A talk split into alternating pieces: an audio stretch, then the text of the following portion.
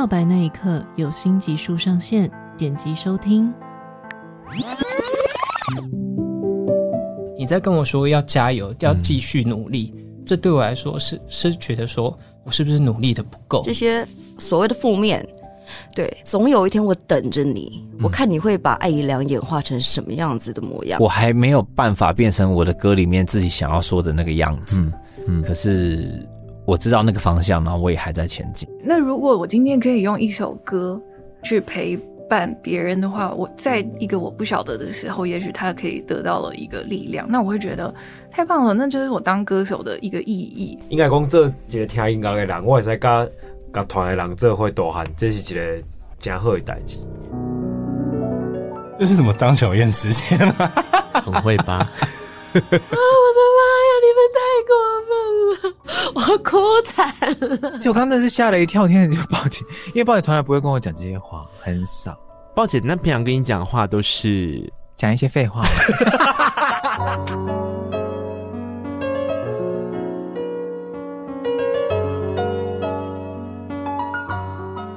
嗨，我是内克，希望你今天都好。在告白那一刻，陪伴大家九百多天之后呢，我们想要来干一件不日常的事情。今年八月的时候，我们要策展了。当你走进台北市东门的好多咖啡，你将会看到视觉的告白那一刻。同时，在八月二十三号，也就是我生日那一天的晚上，我们会举办一场 live podcast，有为数不多的票券等着你来购买，加入我们的行列。详细活动内容我都放在节目资讯栏位跟 Instagram 了。说声生日快乐，就等你一起喽！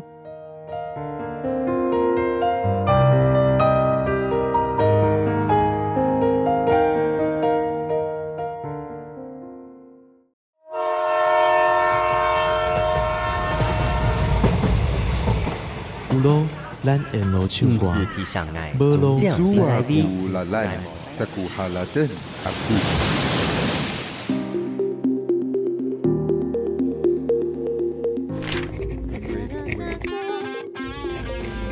麦克风测试，麦。好，准备，三二。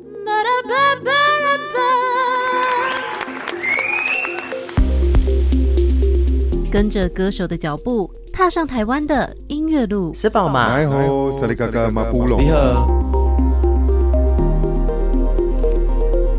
HIT 生产线流行音乐系列报道。您好，我是内克吴宇轩，欢迎您收听 HIT 生产线的第三集。这是一个横跨广播与 Podcast 平台，用声音聊母语流行音乐的专题。在这个系列报道里，我们将会以两集当成一个单位，制作总共六集的节目内容。每一集，我们将借由一位主述歌手，还有相关人物的延伸对谈，聊聊台语、客语及原住民流行音乐的过去、现在，还有未来。今晡日，爱到讲合法。从新竹火车站缓缓的步行，穿过了东门圆环，不久后就会抵达有着百年历史痕迹，但又隐约躁动着的新竹东门市场。团队要来这里拜访的是已经落地生根的音乐人黄子轩。从黄子轩的角度，让我们一起来看看这座城市，也听听他眼中的客语流行音乐。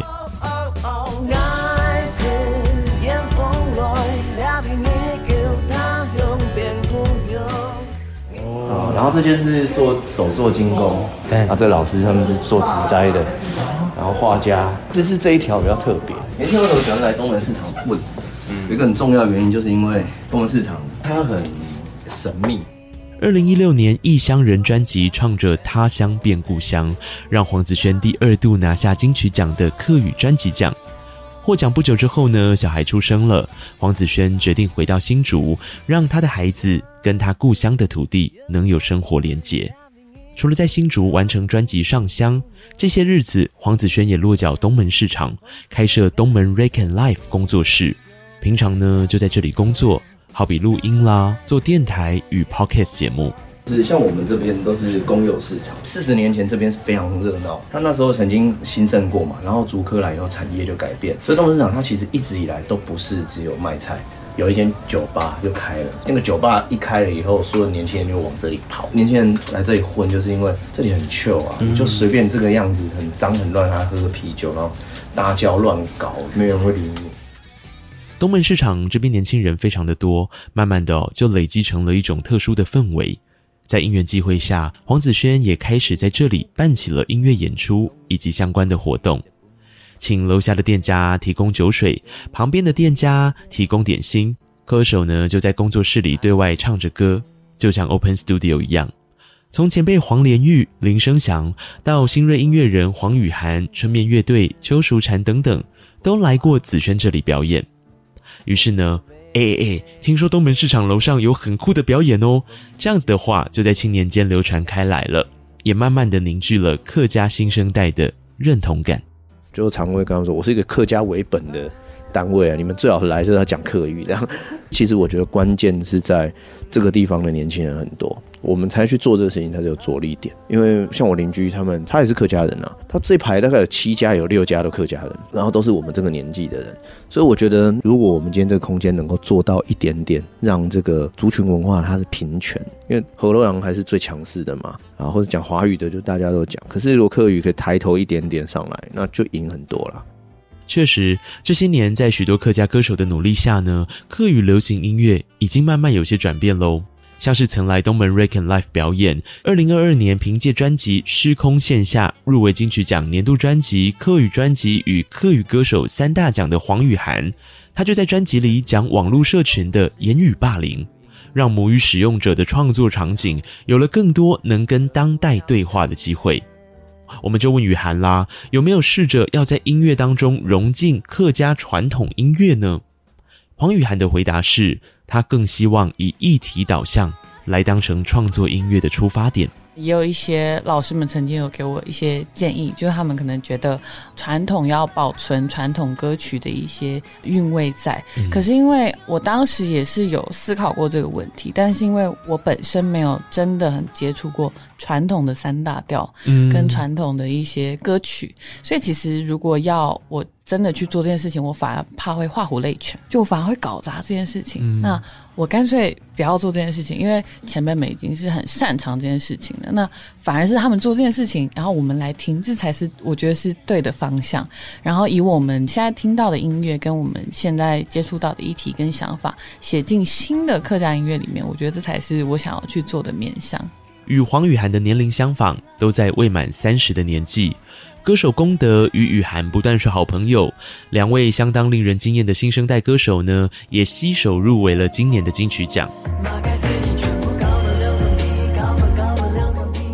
功德这一张入围客语歌手奖的创作专辑《零零》，虽然是他的第一张作品，却已经展现了成熟且多元的曲风。你可以在专辑里面听见 EDM、R&B 到 low fi 不过就是找不到传统音乐的影子。问他为什么？其实原因跟黄雨涵很像。传统来说，山歌啊、平板都是后来诶才觉得好像有一点印象。其实对我来说就是顺其自然，我也不会觉得这件事情不好，也不会反抗。像有些人就会觉得，我为到底为什么要去了解那些？我就做我现在这个当下能够做的，会了解到的就好。但我觉得多了解这个脉络是会有帮助的，但也不会说很刻意的一定要一直去强调它。强调这件事情对我来说是顺其自然。我可能刚刚好有一首歌想要结合这个东西，我就会很认真的去去做。因为我也之前也有接过帮人家写平板的案子，蛮特别的。然后我就会因为写这个案子，了解很多。诶，平板可能什么时候它的这个音是往上的，什么时候这个音是往下，那那个字就要特别注意什么。那这个押什么韵，可能整个氛围是什么，就对我来说都会因为。呃，我要做什么事情，刚刚好去了解这些东西。不过，传统山歌真的这么难吗？想要进一步了解的我们，拜访擅长结合客家传统山歌与流行音乐的谢宇威。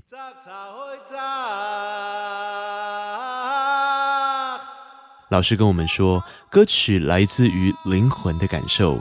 而客家传统山歌可以分成老山歌、山歌子、平板等三大调，以及小调。三大调强调即兴，小调则注重经典诠释。老山歌、平板哈，还有山歌子。这种山歌的部分呢，它的滑音是比较多的。那但是在嗯客家戏曲里面的小调啊，比方说“张年来思啊恋，真啊真思恋”哈，《十恋歌》或者《桃花开》，桃花开来就发那里风。那这些歌呢，它的旋律就比较是固定的，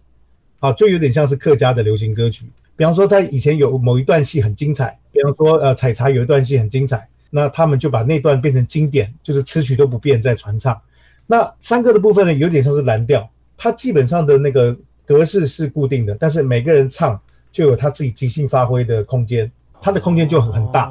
当然学习比较难学，但是它的客家的特色呢比较容易保留下来。它就比较是固定的，所以一般人如果要学客家山歌的话，学客家小调是比较容易上手的。因为客家山歌三大调，老山歌、山歌子、平板，它很多的“鸟鸟鸟”那个很多的滑音，那个不好练。哦，有关呼吸啊，要换气啊这些问题。让我们回到新生代歌手的身上哦。虽然客家传统音乐在他们的生活脉络当中缺席，不过在语言使用上的跨越还有交融，对他们而言就没有太多的困扰。好比功德的创作啊，除了多元曲风，语言更是横跨客语、泰雅族语、英语等，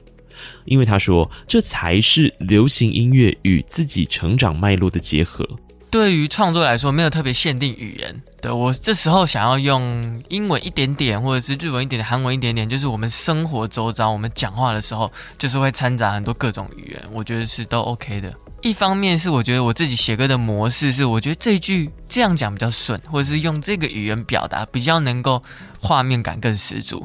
然后我当然也有想要记录我们这个世代讲话的方式。对，所以我觉得这件事情是很顺其自然发生的。就算我们讲话讲一讲会 Oh my God，或者是会因为看韩剧啊，或可能会有一些嗯对啊，但是这种掺杂，我觉得都是很正常的。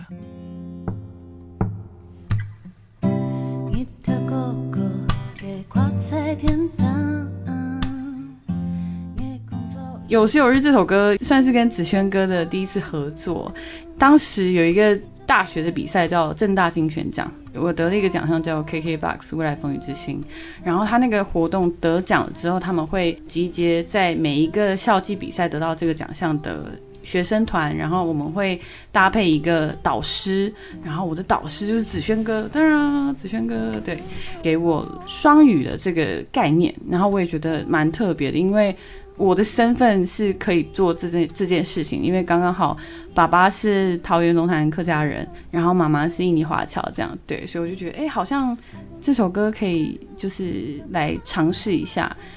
我们我们让那雨涵听一下掌声好不好？他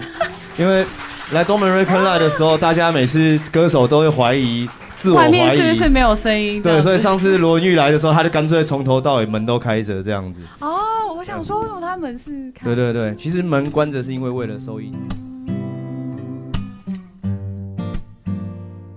他一开始做其实是子轩哥鼓励他的，他有跟我分享过，因为没有子轩哥就没有有时有日那一首歌。哦、对，他有时有日是他第一首结合印尼文的东西，他自己也在做的这个途中跟过程中发现是很有趣的这种结合。然后接下来他也在第二章也有这样的结合，我觉得这种东西顺其自然，就是他随着每一次做或者是。稍微会多一点点使命感也好，或者是多一点新鲜感，都是不一样的。他搞不好之后就会了解更深入的去了解他。有时候是随着这个过程慢慢在增长，对我来说是顺其自然的状态。我们进一步追问功德，那个他一直提到自然而然的状态，到底是什么呢？功德说，从小他就经营在客语的环境里，这当然是他开始客语创作之后能够很流畅的原因。不过小时候听到前辈们唱着客语流行音乐，多少也影响到了自己对于客语创作的想法。就像我小时候，家人就会播放说陈永达阿涛哥的音乐啊，或子轩歌啊，或者是就是我姐就会买这些唱片音乐在家里放，我就觉得哦，原来这是客家歌，原来哦这么有趣，然后小朋友唱又是不一样的感觉，就那时候开始就会有一点耳濡目染，在这个环境的熏陶的。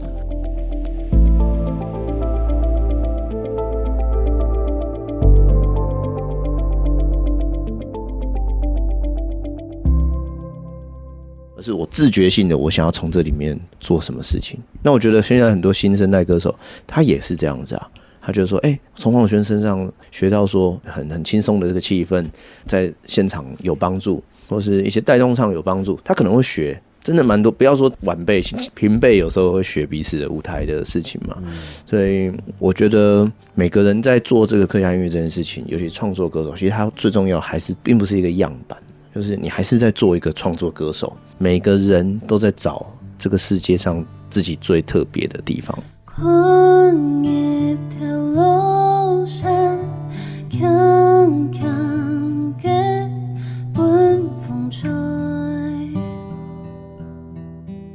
家如果手边有酒的话，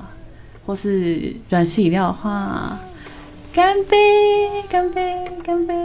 今天很谢谢雨涵哦，他去年也入围了金曲奖的最佳客语专辑、最佳客语歌手年度专辑。那我也非常看好他，因为他真的非常年轻，我就不要说他多年轻了，因为听人讨厌。那今天很谢谢大家前来，然后东门 Record Live 也希望大家可以来感受一下东门市场。很多人说来东门市场听表演是一个很 chill 的感觉啊，我们也希望这里越来越好。回到了东门 Record Life，当我们跟黄子轩聊到了像他影响到黄雨涵或是功德这样的新生代歌手的时候，子轩说，其实他同时也在刺激自我成长。让创作歌手能够回到自己脱离样板的一种觉察过程，这让我们想要回到一开始的讨论。我们就询问黄子轩，当代的客家音乐人到底是怎么样去定义客语流行音乐呢？子轩说，他想起了过往在客家电视台工作的那一段时光。那个时间点呢，除了是他客语的认同启蒙之外，当时客台的台长徐青云告诉他的一句话，也影响了黄子轩后面对于客语流行音乐的看法。青云姐有一次问我说：“他说你可不可以帮我定义一下什么是客家音乐？”他说用客语唱就是客家音乐嘛。那美国的音乐如果换成中文，那它它是美语音乐嘛？他觉得客语音乐这件事情，它是一个他没有答案呐、他是觉得我们可以往这个方向去思考。所以我的确就思考这件事情很多年，然后再到我自己去实践在我的客家音乐的时候，我大概可以理解来龙去脉。为什么？为什么我们没有对客家音乐有一个这么明显的在乐风上的定义，而是都是用客语去改变一些流行音乐趋势。好了，比如说 Neo Soul，现在有 Neo Soul 曲风，可能也有 Funk，有有 Punk 这些。可是客家音乐它等于是大于这些事情的全部，因为它只要用客语唱，它就是全部了嘛。黄子轩补充说，其实客家歌手能够起到的是一种示范作用，透过跳脱框架的音乐风格，将歌曲用客语的方式来进行传唱。如此一来，不管是原生家庭有没有跟这些年轻人讲母语，透过音乐就能够让年轻人愿意来重新拾起对客语的自信心，运用在日常生活当中。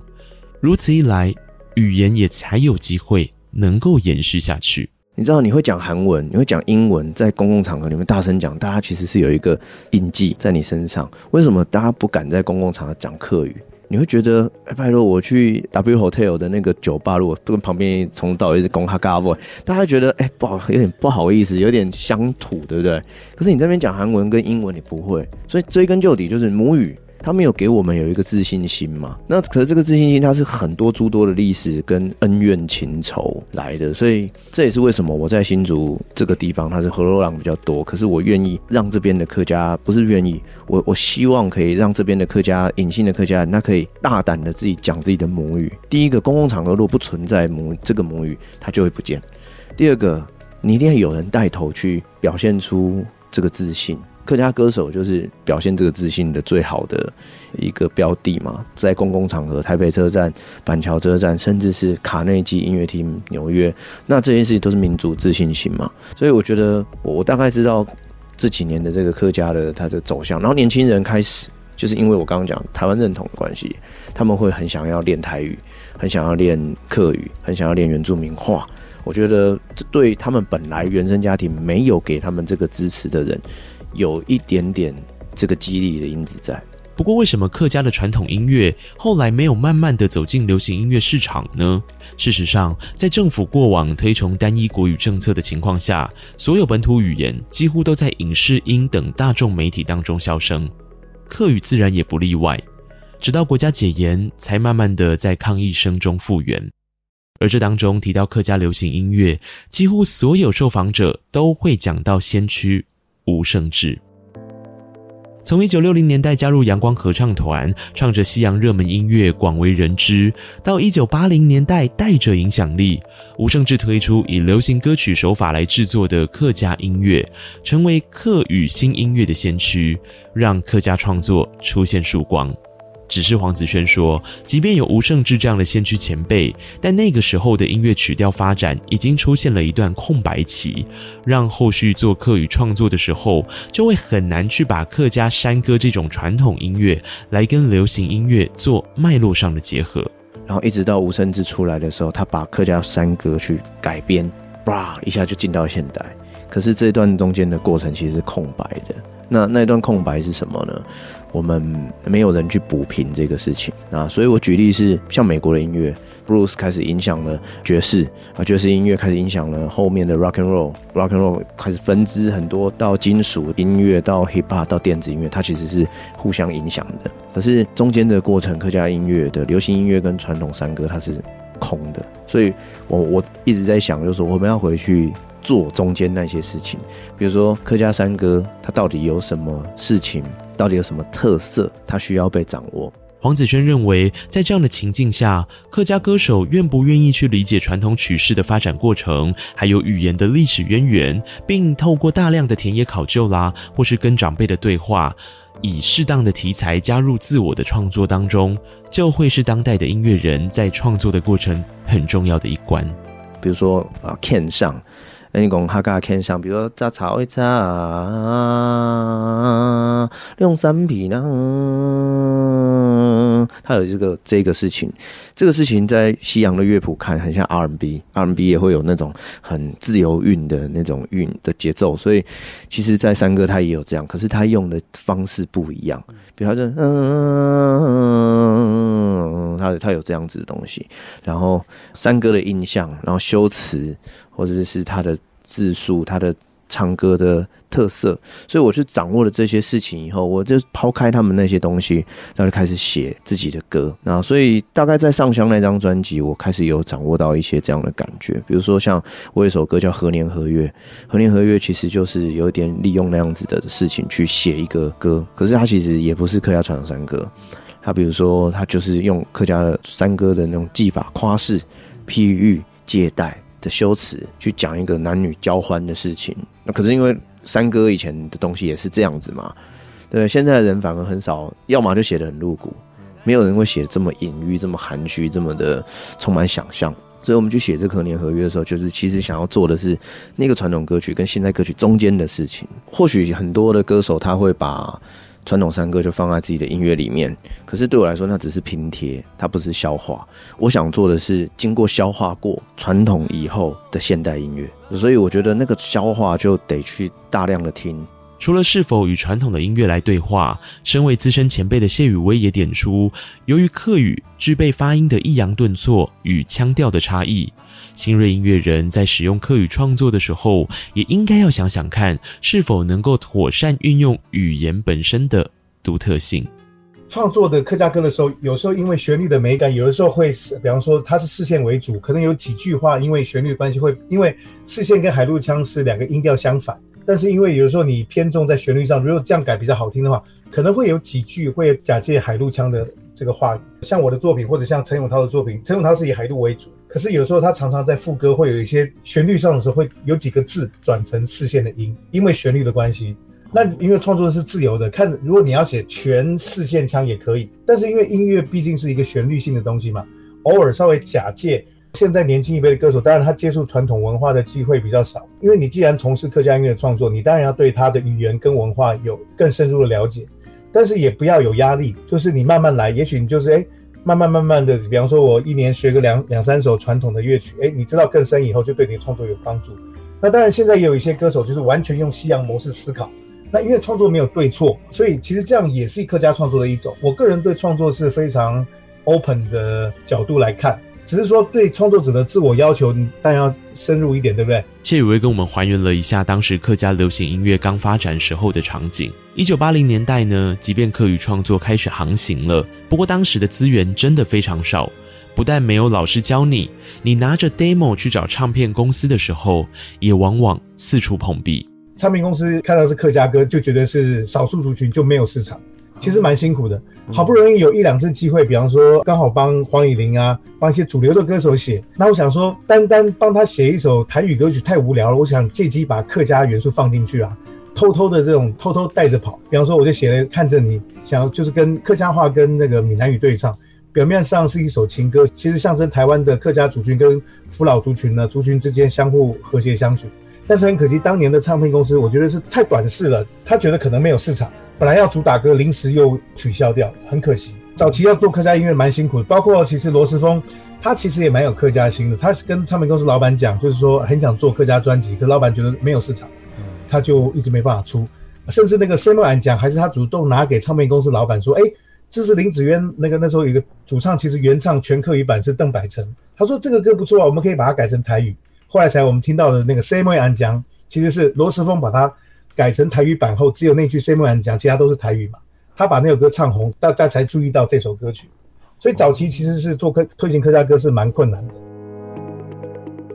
就是在这样的环境下，再加上一九八零年代台湾的录影带市场兴起，谢宇威补充说，其实这也让客家流行音乐有很大的一块绑着一种浓浓的台语歌调性。录影带兴起呢，大家看三立的诸葛亮餐厅秀，看年代的港剧，看协和的电影。那个时候呢，很多的原来开这个录影带出租公司的，在桃园新竹一带的赚了一些钱。那这些，比方说汉星唱片的邱崇荣先生，还有比方说像龙格唱片，他们早期都是在做录影带出租生意。那有了一些资金以后，他们有客家心，但是因为可能老板自己美学的观点呢、啊，还有可能资金的关系，他们找的编曲，比方说柯同祥老师啦。他们编曲的方式都是找台语歌挂的老师去编曲，因为这些老板可能是听台语歌曲挂的，所以他就自然而然把客家塑造成那个样子。还有因为那时候主要的消费群还是比较 local，就是桃树苗在地的客家乡亲。他们可能对台语歌也比较熟悉，所以自然就变成那种风格。早期在八零年代，吴盛志过世之后呢，这种类台语歌呢其实是先行的，包括像客家本色、涂明恒老师跟林子源老师创作这些歌曲啊，因为他们其实本身以前也都是做国语歌的，但是我觉得是因为唱片公司老板他找的编曲跟制作模式的方向，都把它偏向了这种台语歌的编曲。谢宇威提到的唱片公司，像是汉星、龙格、吉声等等。我们在东门市场跟黄子轩聊天的时候，其实他也特别提到过，以前客语怎么会没有唱片公司？吉声、龙格啊，对，在客庄的这些，他们你知道，吉声如果以前过一个年，他出一个客，那个在在九零年代，吉声的 logo 长得像滚石，对不对？滚石唱片，它的确是有一些脉络，因为滚石是以前最龙头的嘛。然后吉声他们以前卖卡带在夜市卖。你知道他们过个年可以一个卡带卖十万卷，其实吴盛志是先于刚说吉声龙格的，所以他们才开始发现说，哎、欸，乃黑哈港影客家的童谣，哎、在客庄，因为那个老人家听得懂客家话，所以卖得动，哎，开始才有那吉声龙格上发这些唱片公司出来去压制这些这些片子嘛。像以前那个年代，很像台语歌的客家歌，它其实有那个市场在客家庄啊。啊，奔奔的英雄那种歌，他可能就是听台语歌的人，他会喜欢那个 tone 调，他只是客语，所以他在客庄，他有找到一些他们的定位，那就是就是做生意嘛。不管是吴盛志冲撞出的客家流行音乐创作浪潮，或是客家唱片公司那些有着浓浓台语氛围的客家歌。后续有谢宇威、林生祥等前辈的开疆拓土，中生代如黄子轩等人的承先启后，再到新生代唱着与自己生活息息相关的歌曲，客家流行音乐正慢慢走出自己的创作路。下一集我们将继续跟着主述人物黄子轩的脚步。梳理客家流行音乐，除了在客庄之外，要如何慢慢的走进非客语的市场，甚至在客语歌手之间彼此能有越来越多的互动合作？请您继续锁定下一集的 HIT 生产线，我是内克吴宇轩，跟我一起直播这一集的还有赖可赖冠宇、卡尔赖冠如与 Vicky 刘红玉，我们下次再见喽。